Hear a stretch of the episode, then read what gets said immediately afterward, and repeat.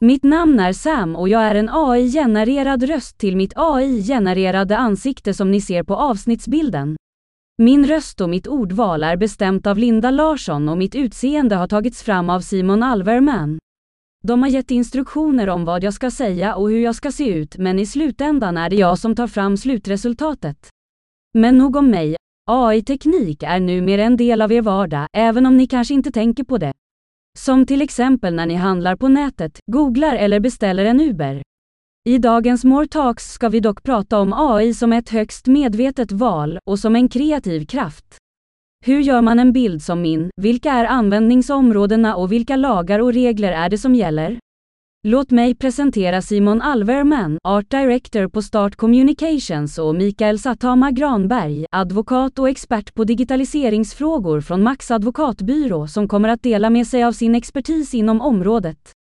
Trevlig lyssning! Nu, över till dig, Linda.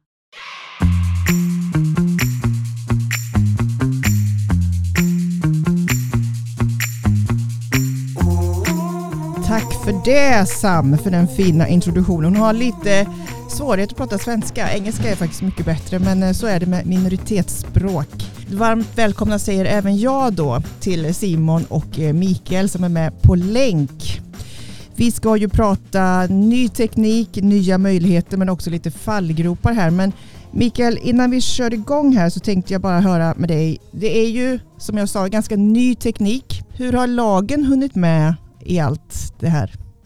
Den här ganska snabbt framväxande användningen av AI i många sammanhang nu som vi ser, den innebär ju att vi också allt mer måste utmana våra egna föreställningar och tidigare bedömningar. Och just när det kommer till upphovsrätt så har ju utgångspunkten för, den rättsliga skyddet, för det rättsliga skyddet varit egentligen, eller är, att det är en människa som har skapat verket och att det bygger på någon slags intellektuell prestation. Eh, användning av en AI i ett sånt här sammanhang är ju egentligen nästan den raka motsatsen där den mänskliga inblandningen minimeras och en AI tillåts ta egna beslut och det innebär ju att många av de rättsliga principer som vi har att förhålla oss till måste tolkas i ett nytt ljus. Mm. Och här finns det ju många frågor att besvara. Eh, säkert inte minst med tanke på alla steg i en process från det att programmeringen påbörjas till att vi har en färdig bild. Just det. Eh, klart är i alla fall idag att en AI inte kan äga eller vara, så att säga, ha upphovsrätten till ett verk. Mm. Finns det några prejudicerande domar redan i det här området? Nej, det är ju väldigt mycket i rättstillämpningen som, som vi får vänta på. Många bedömningar som jag tror att vi kommer se framöver som kommer ställas på sin spets och där, där domstolarna kommer få lämna vägledning. Mm. Men i dagsläget finns det, det finns en del att gå på som gäller andra sammanhang men, men som jag inte tycker är tillämpliga riktigt på det som vi ser växer fram nu. Nej. Nej, det ska bli spännande att höra vad vi kommer fram till eller vad ni kommer fram till här. Men Simon, du är ju Art Director på Start Communications. Yes. Vi är ju då systerkollegor kan man säga. Eh, hur har du inkorporerat AI i ditt arbete? Mm. I början så använde jag det väldigt mycket för att det var en spännande ny teknik och eh, redan i somras så såg jag att man kunde göra väldigt häftiga bilder med det. Eh, men det har utvecklats snabbt eh, och eh, nu har det blivit så pass bra att vi faktiskt kan inkorporera det i vårt riktiga arbete på start där vi använder det för att ta fram mer högkvalitativa skissbilder när vi har en idé eller ett koncept som vi vill presentera för kund. Tidigare kanske vi började förlita oss på stockbilder, bildbanksbilder eller enklare illustrationer. Men nu kan vi skapa i stort sett liksom vilken bild vi vill i vilken stil vi vill. Eh, det finns såklart lite begränsningar men eh, för konceptutveckling, vi använder det även som nästan som en samarbetspartner där vi kan kasta in lite idéer i en AI och få lite oväntade resultat som vi inte hade tänkt på själva. Men du pratar mycket om bild här nu, men jag vet ju också att du har kollat in lite andra sätt att man kan använda AI som kreatör.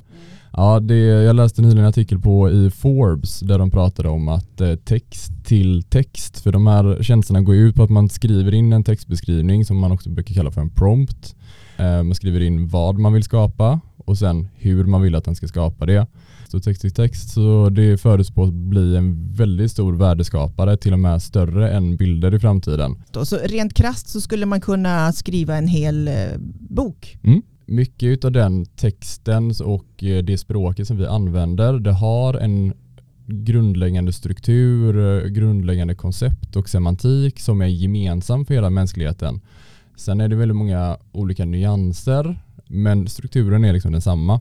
Så i principen så skulle du kunna då mata in handlingen av en bok, eh, huvudpersonerna, vad de heter, ja, liksom det övergripande, måla med så stora penseldrag mm. och sen kan då en AI brodera ut resten.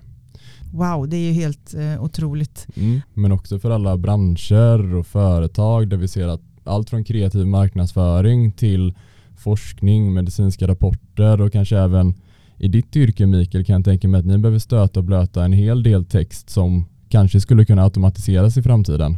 Vad tror du om det Mikael? Är det något för advokatbranschen? Ja, alltså absolut. I, I vissa sammanhang kan det absolut komma till sin rätt. Och, och vi har ju sett i domstolar idag redan nu att man använder eh, visst automatiserat domskrivande och, och eh, så. Men eh, om, jag, om jag får sticka ut hakan lite och säga att det kanske handlar om något mer lågförädlade tjänster än, än eh, i alla fall vad vi affärsjurister jobbar med till vardags. Juridiken får inte bli någonting som är isolerat från kundens verksamhet och affär. Och jag tror att just den här förståelsen för drivkraften, kundens behov och det mänskliga mötet kring det, det kommer vara svårt att automatisera bort. Mm. Vi kan mm. absolut ha behov av AI som stödjer verksamheten men mm jag ligger inte sömnlös över att vi behöver börja omskola oss i närtid. Nej, Så, så känner ju faktiskt vi på start också när det kommer till det här. För oftast är ju våra kunders behov väldigt specifika. Där vi ser att AI idag, där det är väldigt svårt att skapa en konsekvens i det materialet man tar fram. Bilderna skapas genom en process som kallas för diffusion. AI drejar i pixlar Eh, så det gör att man kan få ganska originella resultat men det gör också att alla resultat blir olika. Så om man skriver in en text, exakt samma text, typ en bukett med blommor på ett bord med en röd duk så kommer du aldrig få samma resultat två gånger. Nej. Eh, och sen när vi jobbar med kunder, det är format och det är rörligt och det är bild, så man har ganska specifika behov som AI i alla fall idag har svårt att bemöta. Mm. Men om vi tar den här bilden då till exempel mm. som du har tagit fram för avsnittet. Vi har ju kommit överens om att hon, hen ska heta Sam. Då. Exakt. Vad har du använt för program och hur gör man? Mm. Programmet jag använder mest heter Mid Journey eh, och det är ett rivaliserande företag till Dali som är det andra företaget som det pratas väldigt mycket om idag. Och man använder ju det då prompt som man säger på engelska. Enkelt beskrivet på svenska så är det en textbeskrivning Först skriver man vad man vill skapa och sen hur man vill skapa det i vilken stil då. Och man kan ju med hjälp av den här tekniken skapa bilder i vilken stil som helst, vilken historisk epok som helst. Man kan härma olika konstnärer, illustratörer, fotografer. Så det jag skrev för Sam då, det var att jag ville ha a portrait of an, jag säger det väl svenska istället, porträtt av en androgyn person med ett litet leende, eh, snaggat hår, eh, porträtt framifrån, kollar in i kameran, eh, studiofotografi, cinematiskt, det ska vara färggradat och så ska det vara taget med en Hasselblad H6D 100C. Oj. För att man verkligen vill att AI ska inspireras av de bilderna i sin databas som är väldigt högkvalitativa. Mm. Ja, och så kommer ju den här fantastiska bilden ut då. Eh, och då vet vi ju, som du har sagt innan, att det är one of a kind. Mm. Sam är one of a kind. Mm. Då har ju Simon här, han har gjort ett unikt verk tack vare sin egen prompt, då, sin egen beskrivning. Kommer eh, Simon äga det här porträttet? Ja, du, du får det underbara svaret att det beror ju på. Men jag, jag, det är faktiskt så. Jag skulle säga att om en sån här bild genereras med en rätt kortfattad prompt så blir det ju svårt att hävda att det finns något egentligt mänskligt intellektuellt skapande bakom den här bilden. Men är det en genomarbetad prompt, man har tänkt igenom kanske komposition och vinklar och valt så att säga då virtuell kamera, kanske kombinerat med mycket annan parametersättning, precis som Simon gav exempel på nyss. Då är ju den mänskliga inblandningen mer framträdande och, och även om det inte kommer komma ut en exakt likadan bild kanske så kommer ju så att säga samma parametrar och samma prompt kanske ändå ge en, en väldigt likartad bild som kanske i någon slags ändå mening, den är annorlunda men, men den är unik. Men jag tycker absolut att det är relevant att börja tala om ett kreativt uttryck mm. som kan vara skyddad av upphovsrätt när det ändå ligger en, en ett mänskligt arbete bakom. Men, men eh, det här är ju ett exempel på en sån fråga där vi inte vet ett bestämt mm. svar idag. Mm. Nej, men sen är det ju så att den bilden som du tog fram här nu på SAM, den hamnar ju i Mindyards databas eller Precis. galleri eller vad, jag vet inte vad man kallar det. Ja men exakt, Midjourney har ju växt och blivit så mycket bättre på bara några månader. Delvis genom att de har ett väldigt starkt community. Så de vill ju ha sina bilder publika. Så de, de är liksom public by default. Men man kan betala. eh, Det är ju sådana här eh, prenumerationsmodeller som man får betala eh, en summa per månad. Och är man ett företag till exempel som har, jag tror det är om man tjänar över en miljon dollar i nettointäkter eh, så behöver man betala för en enterprise plan och det är lite dyrare och så vidare. Eh, Men man kan då ställa in så att alla ens bilder är privata men då får man betala lite mer och då läggs inte de upp automatiskt i det här galleriet eh, och man kan liksom inte komma åt prompten eh, som man kan göra med de publika då. Aha. Du som kreatör då får betala, om du är en mänsklig kreatör vill säga, Mm, får alltså betala för att du ska få någon exklusivitet. exakt. Ja, okej. Exakt. Men precis som Mikael säger så eh, de här bilderna jag tog fram med den här eh, textbeskrivningen jag fick ju fram åtta till 12 liknande bilder som vid en snabb anblick så hade man inte sett så stor skillnad på dem. Så de är inte exakt samma men de är fortfarande väldigt lika varandra.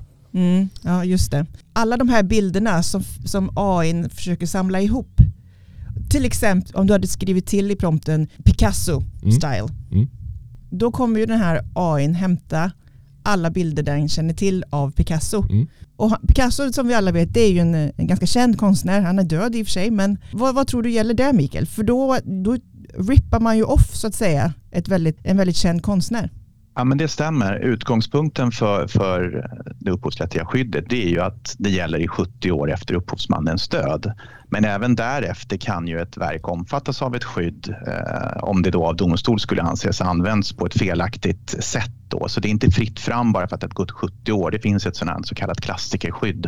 Men annars är ju så att säga när det gäller befintliga konstverk så är utgångspunkten att det är ju verket i sig som skyddas. Alltså hur det har kommit till uttryck och manifesterats, inte vilken teknik som används eller vilken stil verket har. Att bara inspireras av andras verk eller att imitera en viss stil, det är ju tillåtet. Där finns det ju egentligen ingenting som, som skyddar det. Just det. Och det är ju faktiskt precis det som AI gör. De som är för AI pratar ju väldigt mycket om att AI kopierar aldrig andra bilder, kopierar inte andra verk. Eh, utan det den gör det är att den, den genom den här diffusionsmodellen så blir det originella bilder och den tar inte bara då tio bilder och samlar ihop dem och gör ett montage utav eh, de här tio bilderna utan det består ju av den här databasen som AI har lärt sig eh, genom, lärt sig skilja mellan en gul banan och en gul ballong och sen och skapat liksom, jag tror det är ja, x antal variabler som de sen hänvisar till men för AI så är det ju bara ettor och nollor, ettor och nollor, ettor och nollor så den pusslar ihop. Eh, så den kan ju inte kopiera, gör oftast i alla fall inte det. Även fast den härmar väldigt många olika stilar. Men till exempel då Midjourney, sa jag Mm. Mindyard förut? Ja, jag tror det. Midjourney är det. Midjourney. De skulle ju, om du nu inte har betalat för eh, den här exklusiviteten som Mm. man uppenbarligen kan göra, de kan ju sen börja sälja dina bilder. Mm. Ja, det som är lite diffust i dagsläget är att både Dali och Midjourney som är den stora aktörerna det pratas om, de, de säger att man har fulla rättigheter att använda sina bilder kommersiellt. Eh, man får printa dem, du får göra merge på dem, du får göra i stort sett vad du vill. Du äger dina bilder. Samtidigt så säger de något liknande båda två om att de bibehåller det huvudskapliga ägandet av bilderna. Och jag har liksom inte riktigt kunnat grotta ner mig i vad det innebär riktigt. Ja, och det skulle ju kunna vara så att de inte kommer använda bilderna utåt men att de vill kunna använda bilderna för att förbättra sina mjukvaror. Mm. Men jag vet faktiskt inte. Vad tror du Mikael? Nej, men det, det, jag tror att Simon är helt inne på rätt spår så tillvida att mycket av det som regleras idag är reglerat med kommersiella villkor, precis som som Simon sa, där leverantörerna alltså av de här tjänsterna som tar fram bilderna eh, de ger i och för sig då så att säga skaparen av bilden vissa rättigheter att använda den men de förbehåller sig också själva många rättigheter. Och, och, Det beror säkert på vilken tjänst man använder men det kan ju till exempel vara att de får fortsätta använda den här bilden för kanske träning eller som en del i en egen bilddatabas eller vad det nu kan tänkas vara. Och även om inte bilden i sig då har en, en, en, en mänsklig upphovsman, det vill säga det finns inget upphovsrättsligt skydd som sådant för den bilden, så kan ju ändå bilden som en del av en stor samling bilder kunna komma att omfattas av ett så att säga, databasskydd som mm. gör att man inte utan vidare får kopiera den och så. Men, men det kan ju vara det kan tror jag vara rätt svårt att beivra alltså komma, komma till rätta med upphovsrättsbrott då, eller mm. att man tycker att någon har kopierat eller använt en bild felaktigt. Mm. För, för det, det, kan nog vara rätt svårt att påvisa varifrån den kommer när det inte finns så att säga, en, en uttrycklig upphovsrättsman. Mm. mm. Jag tyckte det var väldigt intressant det du sa förut också Mikael, eh, för jag har också läst det att det, det finns ju ändå någon slags internationell samsyn om att det måste vara en människa som står bakom ett verk för att det ska kunna upphovsrättsskyddas. Eh, men att du ändå sa om den mänskliga inverkan eller den mänskliga inblandningen är tillräckligt stor eller tillräckligt ja, relevant då eh, så kan man ändå upphovsrättsskydda en AI ska generera bild. Vad tror du där? Kommer det, kommer det komma liksom regleringar på hur, hur avancerade textbeskrivningarna behöver vara eller hur, hur mycket text de behöver bestå av eller Ja, vad tror du där? Det, det, är ju en intressant fråga. Många gånger har ju branschorganisationer och, och, och liknande sammanslutningar gått i bräschen i, i, vissa rättsliga frågor och sagt att nu har vi tagit fram en standard eller kanske någon typ av, vad det nu kan tänkas vara, certifiering som innebär att följer man den här eller gör man på det här sättet så anser i vart fall vi att det är så pass kanske då unikt att det borde vara fråga om ett, liksom ett, en, en, en verkshöjd eller ett upphovsrättsligt skyddat verk. Sen gäller det ju att kanske få då domstolarna att gå med på det eller hålla med om att jo, vi tycker att det där stämmer. Om, mm. om organisationerna är överens om att det är så det ska gå till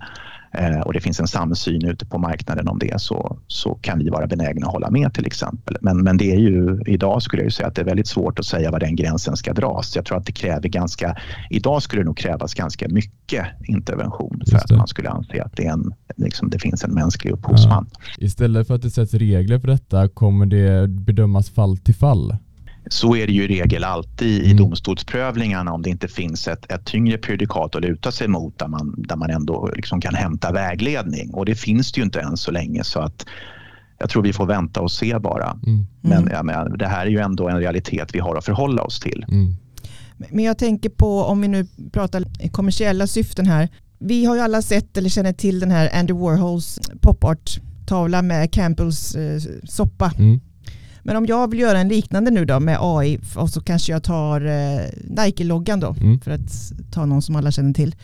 Hur mycket kan jag få laborera och använda den som ett eget mm. konstverk? Om vi börjar med varumärken så är ju utgångspunkten där att det är innehavaren av varumärket som har ensamrätten på den användningen. Och det innebär ju eh, egentligen kortfattat att den innehavaren kan stoppa andra från att använda varumärket. Och där tror jag ju att där får ju bedömningen göras utifrån hur det här varumärket har använts och av mm. vem. Så här tror inte jag här kan inte jag se att det blir någon praktisk skillnad mellan att ett verk har skapats av en AI eller att ett verk skulle ha skapats av en så att säga, mänsklig kreatör. Utan där får man ju titta på hur användningen kommer till uttryck. Det, det är det som kommer bli avgörande som jag ser. Men om man tar till exempel, eh, man gör art av uh, Superman, Stålmannen. Som är en ja. vedertagen figur men som jag gissar på ägs av DC Comics då. Hur mycket kan jag använda mig av den och göra, och göra konstverk utan att bli hotad att bli stämd av dem? För det vill man inte.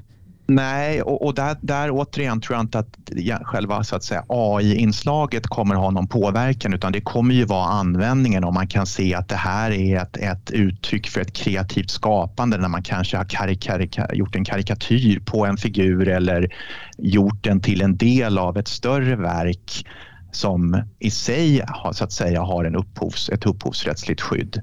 Men, men, men det, kommer ju, det kommer ju vara en, en, en glidande skala från att det inte till, eller tillåtet till att det inte blir det såklart. Där det handlar om rena kopior eller att man använder någon annans varumärken och liknande. Mm.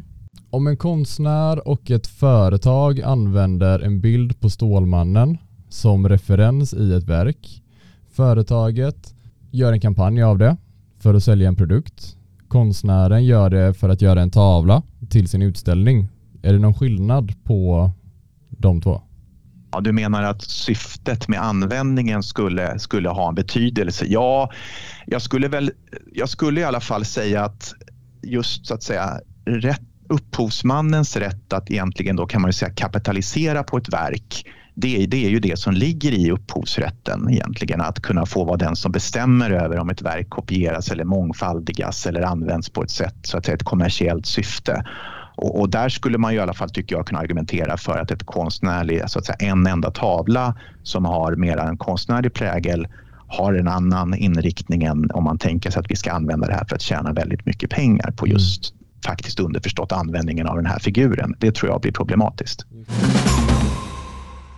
Eh, vi har faktiskt en liten fråga från en eh, lyssnare här som jag tänkte att vi skulle ta. Jag heter Mårten Westlund och jag jobbar med kommunikation och i ett uppdrag som jag jobbar i nu så har vi börjat titta på om vi kan använda AI-genererade bilder för att, eh, till olika reklamkampanjer. Eh, och om man gör det, hur ser då den legala delen av användningsrätten och copyright och så ut? Mårten här, han jobbar på ett väldigt stort nöjesfält i Sverige och de har ju mycket reklamkampanjer ute i det publika. Så Mikael, vad tror du? Kan de få laborera och sätta ihop vilka galna bilder som helst?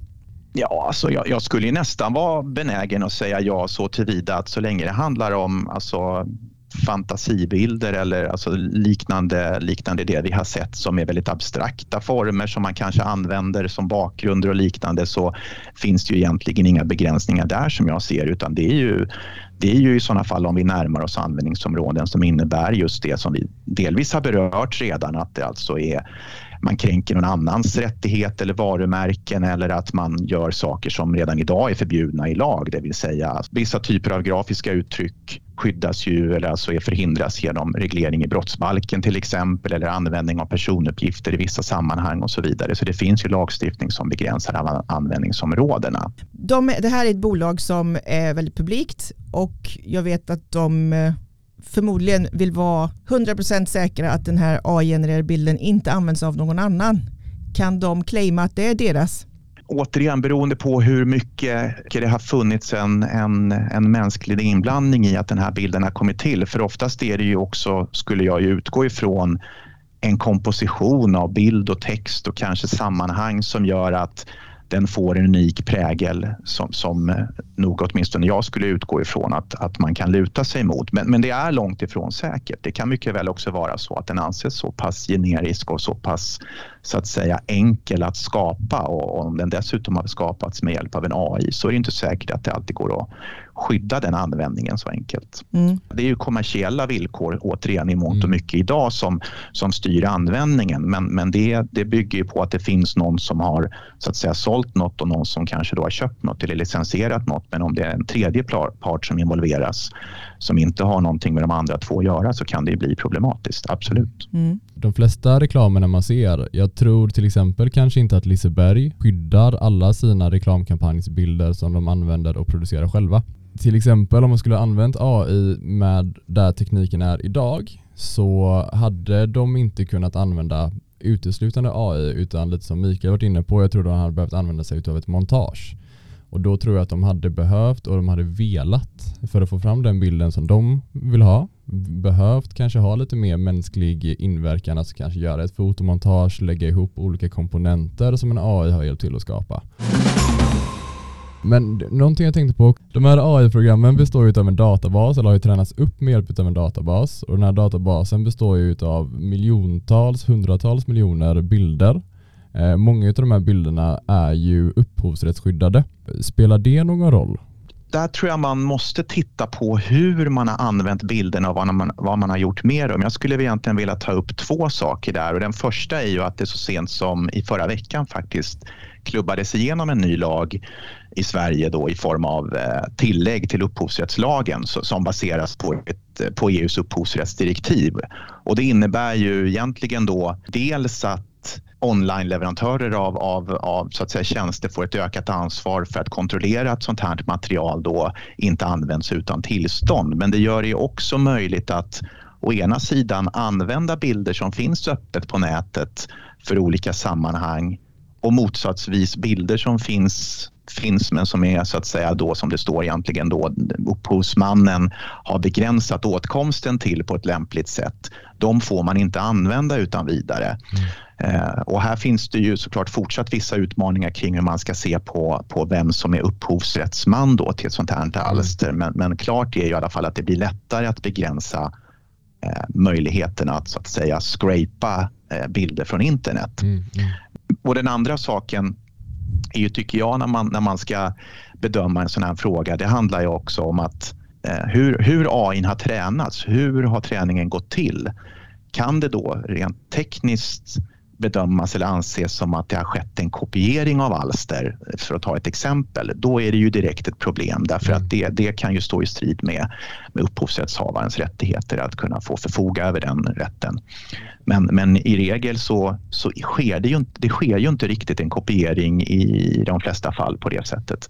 Och, och då blir det direkt problem med hur man ska bedöma det. Men däremot det efterföljande skapandet med användning av en tränad modell det har jag ju väldigt svårt att se hur man kan komma åt. Mm. Eh, om det inte skulle visa sig att AI har råkat producera en, en ren kopia av någonting som är skyddat. Men det är ju för det första högst osannolikt och inte ens då behöver det vara ett problem om det går att visa att det här ändå är ett skapande utifrån en ren inspiration. Alltså på samma sätt som att en faktiskt människa skulle inspireras av ett verk och på egen hand ta fram ett likartat verk. Nej precis, mm. jag, jag, tror att eh, anledningen till varför många kreatörer, och illustratörer och konstnärer runt om i världen nu är ganska ja, men, lite rädda för AI och tycker det är lite läskigt att eh, det som de har lagt tio år eller ännu mer på att utveckla sin, sina skills och det de gör, det kan AI nu göra på tio sekunder. Så jag har läst på, det finns en kille som heter Greg Rutkowski ungefär, tror han kommer från Polen och är jättekänd eh, fantasy game art koncept illustrator. Eh, och hans namn är ju väldigt välanvänt i de här programvarorna och det sabbar ju lite för hans eh, Google-sök till exempel. Eh, när man nu söker på hans namn så är det väldigt mycket AI-genererade bilder som dyker upp. Eh, men jag såg faktiskt att det finns en tredje part som det pratas mycket om förutom Midjourney och DALI. Det är Stable Diffusion. Och de släppte sin senaste uppdatering och då har de faktiskt tagit bort så att man kan inte längre så här härma folks stilar. Men blir inte det väldigt begränsande då? Jo, det är många som är väldigt missnöjda med det. Men eh, det är nog väldigt många yrkesutövare som eh, blir väldigt glada för det. Men det blir, det blir moment 22 lite, mm. för då kommer ingen vilja använda den programvaran. Precis, då kanske de kommer gå över till någonting annat. Intressanta saker, men, men nu när vi är inne lite på det här med att skapa sina egna verk och så, vi har ju någonting som heter NFT, Non-Fungible Tokens. Det vill säga att man eh, sätter sitt digitala print och ägande på en på en digital bild med hjälp av blockchain. Då. Vi ska inte gå in för mycket på det, men Mikael, är det här någonting som man kan göra på sina verk om man nu vill sälja dem? Det är ju ett rätt utbrett användningsområde. Det är ju just att använda en NFT som ett slags ägarbevis. Eh, och det går ju också att koppla innehavet av en NFT till rättigheter i den fysiska världen. Det har vi sett exempel på att skotillverkare och modehus gör till exempel, eller ursprungsmärkning för att följa produkter. Och jag tror att i det sammanhanget kan ju möjligen NFT eh, användas för att visa att någon kanske har varit först med att använda en viss prompt eller kanske så att säga vara tydlig med att det var jag som gjorde det här först och det var mitt skapande och så. När den väl finns då i den här blockkedjan så, så är det ju i princip, då, då finns den ju kvar där mer eller mindre för alltid. Men en NFT i sig ger ju inget utökat skydd på något sätt. Vilka rättigheter som följer med en NFT det styrs ju helt och fullt av den som har gett ut dem. Allt ifrån mycket rättigheter till i princip absolut ingenting alls. Så att här gäller det ju verkligen att läsa det finstilta. Mm. Mm. Och det finns väl ingen, så som jag har förstått det så finns det ju ingen instans så som du gör för upphovsrättsskydd när det kommer till NFT. Alltså så här, jag har hört lite problem med att folk kan ladda upp en NFT som de inte alls har skapat. Det kan vara en meme som de har hittat på internet eller fotografi som de laddar upp och claimar ägandeskap på. Fast det är inte de som har gjort det från början. Precis, mm. de har inte gjort det. De har inte heller haft liksom någon inblandning överhuvudtaget utan de har bara hittat en bild. Och det hade ju inte kunnat hända med upphovsrättslagen. Nej, men det är ju egentligen samma problem att vem som helst faktiskt kan skapa en NFT mm. och, och, ge ut den som med länkning till ett digitalt konstverk utan att det följer med några som helst rättigheter till det riktiga konstverket eller mm. det digitala konstverket. Och för den delen helt utan att den som faktiskt är ägare eller, eller har upphovsrätten till det har sagt okej. Okay. Mm. Eh, och där riskerar man ju då uppenbarligen som köpare att bli lurad i sådana fall. Eller man tror ju kanske att man har köpt något som man absolut inte har. Men, men där skulle ju upphovsrättsligt det kunna gå att komma åt det. Men problemet är ju att internet är globalt och det kan vara väldigt svårt att veta vem man ska stämma var någonstans. Så att mm. det är inte helt okomplicerat. Som med all ny teknik så finns det ju mörka sidor av uh, internet och tekniken. Kan man skydda sig mot att någon skapar förbjudna bilder mm. som man sedan använder för att sprida vidare på darknet mm. och så vidare? Det finns lite bekymmer här. Eh, de här databaserna som jag nämnde som består av hundratals miljoner bilder de, inte, de kan ibland både sakna mångfald, jag har hört att de kan innehålla våld, pornografi och eh, saker som de flesta människorna inte vill veta av. Dali och Midjourney de, har ju, de styr ju över sina tjänster så de har ju reglerat. Eh, ibland får man inte liksom efterlikna kändisar överhuvudtaget. Nice all form av liksom nakenhet och våld, alla sådana ord och nyckelord som kan liksom anspela på det, de är inte tillåtna. Använder man dem för mycket så är de bärna, blir man liksom eh, bannad från tjänsterna. Med Stable Diffusion som jag nämnde har släppt en uppdatering nu ganska nyligen. De har en öppen käll källkod. Och det innebär att vem som helst kan ta den här källkoden och implementera den i en egen tjänst. Så det är ingenting som de, det är öppet för allmänheten, hela koden och hela AI. Så det betyder att vem som helst kan ta den, bygga ett eget program utefter den som bara fokuserar på att göra fejkade bilder på kändisar, fejkade filmer på kändisar, pornografi, våld och allt möjligt. Mm, det har vi redan sett lite det här deepfake-videos, mm. men då har det framgått tydligt att det är deepfake. Mm. Men hur, hur skyddar man sig från sånt, eh, Mikael? Om jag till exempel eh, får min bild satt på i en situation där jag absolut inte har varit eller vill vara, vad har jag för rättigheter då? Ja, det, det, är nog bara att konstatera att det kan vara väldigt svårt att komma åt. Vi har ju de rättsliga de rättsmedel som finns idag återigen då med, med stöd av de, den lagstiftning som finns mot kränkningar och användning av andras personuppgifter och liknande. Men, men det, det, är ju redan idag svårt att slå fast vem som är ansvarig och, och återigen internet är globalt. Det kan vara svårt att komma åt materialet och, och det är klart att det finns en uppenbar risk för alltså deepfakes som, som inte överhuvudtaget går att genomskåda och att de används i felaktiga sammanhang eller liksom för politisk påtryckning eller vad det nu än må vara. Det är nog en, en, eh, en stor risk som vi inte kan komma ifrån. Mm. Finns det något sätt att se på en bild, alltså deras digitala sammansättning, att det är fake? Eh, I dagsläget så finns det vissa saker som den inte löser lika bra. Till exempel de Midjourney och Dali, de är inte tränade på text. Så ser man en bild på en stad i bakgrunden till exempel, då brukar skyltarna se ut som att det är, det är något konstigt kodat språk. Så där kan man urskilja det lite. Och sen oftast på vissa porträtt så har det i alla fall bara för en månad sedan så har man kunnat se det när man zoomar in lite att det, det ser inte helt hundra ut. Man ser att det inte riktigt är ett foto. Men helt ärligt nu, vi hade ju webbinar ganska nyligen eh, och då använde jag den här senaste versionen av Midjourney och eh, nu tycker jag att de här porträttbilderna på människor har blivit så pass bra att jag ser faktiskt inte, så länge om det inte är någon text i så ser jag nästan inte skillnad på om det är ett riktigt foto eller inte. Oj, men kan man inte se på en sån här metadat? Det vet jag faktiskt inte. Kan, man, kan man det Mikael? Det beror nog väldigt mycket på hur och i vilket sammanhang man ser bilden. För metadatat finns ju inte alltid på vanliga bilder idag heller, alltså på, på så att säga skapade bilder. Mm. Jag läste någonting om detta, eh, att man kommer behöva ta fram en AI som kan känna igen AI-genererat content för att också kunna berätta och vara transparent med att det är AI-genererat. Men då kommer det ju vara liksom en AI som jagar en AI så det kommer ju bli en katt och råtta-lek däremellan. Okej, okay, så att vi får vara ännu mer vaksamma då, framförallt kanske i nyhetssammanhang och mm. nyhetsmedia om vad som är verkligt och inte De verkligt. Definitivt, definitivt. Och det skapas så sjukt mycket AI-genererade bilder idag. Jag läste att tjänsten Dali så genereras det ungefär 4 miljoner bilder per dag. Så det är bara att tänka hur mycket det kan svärma över på, på nätet med de här bilderna. Nu tror jag dock att det är, jag vet inte, men det är det här, ja, nej men definitivt deepfakes och allt möjligt. Även fast man i vissa tjänster inte kan porträttera kändisar så kan man göra deepfakes ändå ju. Det behöver ja. inte alltid vara på kändisar eller igenkända personer. Ja, då är det dags att runda av det här mycket spännande avsnittet. Men vad är dina tre viktigaste takeaways som du vill att eh, lyssnarna ska få med sig? Den första takeawayen är håll er uppdaterade.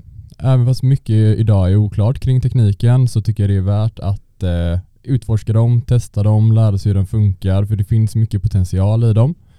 Min andra takeaway är att eh, då när man testar och använder dem, att man använder dem i det tidiga stadiet utav den kreativa processen. Det gäller ju både mig som jobbar med design och marknadsföring, men jag skulle även rekommendera de som jobbar med arkitektur, kläddesign, bildesign att använda det. Ja, men kanske kunna testa idéer. Man kan kasta in en prompt till AI för att se vad man får för resultat. Det kanske kan ge lite nya infallsvinklar. Men också om man har ett koncept som man vill testa, om man har en idé så kan man ibland få ganska pricksäkra skissbilder som fungerar bättre än pennskisser eller bildbanksbilder. Och mitt tredje tips är att kika på våra webbinar där jag i en timme pratar om AI-genererade bilder och går igenom lite mer på djupet kring Dali och Midjourney och vilka möjligheter som finns med programmen. Mycket bra. Men finns det någonting som du vill höja en varningens finger för? Ja, men jag skulle återigen säga att eh, håll er uppdaterade för det är inte bara att tekniken utvecklas väldigt snabbt och kommer bli bättre utan även reglementen kring de här programmen kommer utvecklas väldigt snabbt. Så mitt bästa tips där är att ja, det finns lite farhågor, det finns lite oklarheter och det kommer ändras snabbt. Så det gäller att hålla sig uppdaterad där med för att se vad som kommer hända. Mm. Tack för de inspelen. Eh, och Mikael, då, om, om du skulle ge råd till en kreatör och också ett företag, vad skulle du ge för råd för att man ska vara på 100% på den säkra sidan när man använder sig av den här tekniken? Ja, med risk för att låta lite tråkig då, men det är din roll man, här nu. Man, man, måste tänka i tre steg, i vart fall i tre steg. Och då skulle jag nog, det första steget det är att konkretisera för dig själv vad du vill göra eller vilket resultat du vill uppnå. Det andra steget det blir att gå igenom och fundera kring vad behöver jag för att komma dit? Vad behöver jag till exempel för bildmaterial eller vad behöver jag för källor för att kunna nå dit? Och tredje, tredje steget i det här det blir att analysera vilka rättigheter jag behöver för att kunna använda det här resultatet som jag vill. Mm. Eh, och, och, kanske också då för att anknyta till det här, eh, den här gästfrågan vi fick. Är det någonting speciellt som jag kanske också vill skydda mig mot? Annan användning till exempel eller någonting liknande. Då måste det även med i den bedömningen. Och mycket av det där idag styrs ju av kommersiella villkor. Mm. Eh, kanske mer än, än av, av lagstiftning just nu när det kommer till AI-producerade alster. Så att eh, det, det är en snårskog, absolut. Mm. Mm, spännande. Då så, då vill jag säga tack eh, Simon och tack eh, Mikael. Vill man veta mer om AI-genererad konst så kan man ju faktiskt klicka på länken i avsnittsbeskrivningen där man kan få se ditt fantastiska webbinar Simon. Och du nås på simon.alverman.startcommunications.se. Och Mikael, dig kan man kontakta på mikael.satama.granberg.max.com. Och med de orden så tycker jag att Sam får avsluta den här sändningen. Tack till er som lyssnade. Mitt namn är som sagt Sam och det var Linda Larsson på Rubrik som intervjuade och Simon Alverman på Start Communications som medverkande. Båda representerar medlemsföretag i More Alliance. Vill du komma i kontakt med dem eller något annat bolag i gruppen? Besök morealliance.se. Men tryck nu på prenumerera-knappen i din podcast-app så du inte missar kommande avsnitt fulla med intressanta insikter, tips och råd. Tack för mig. Slut på meddelande.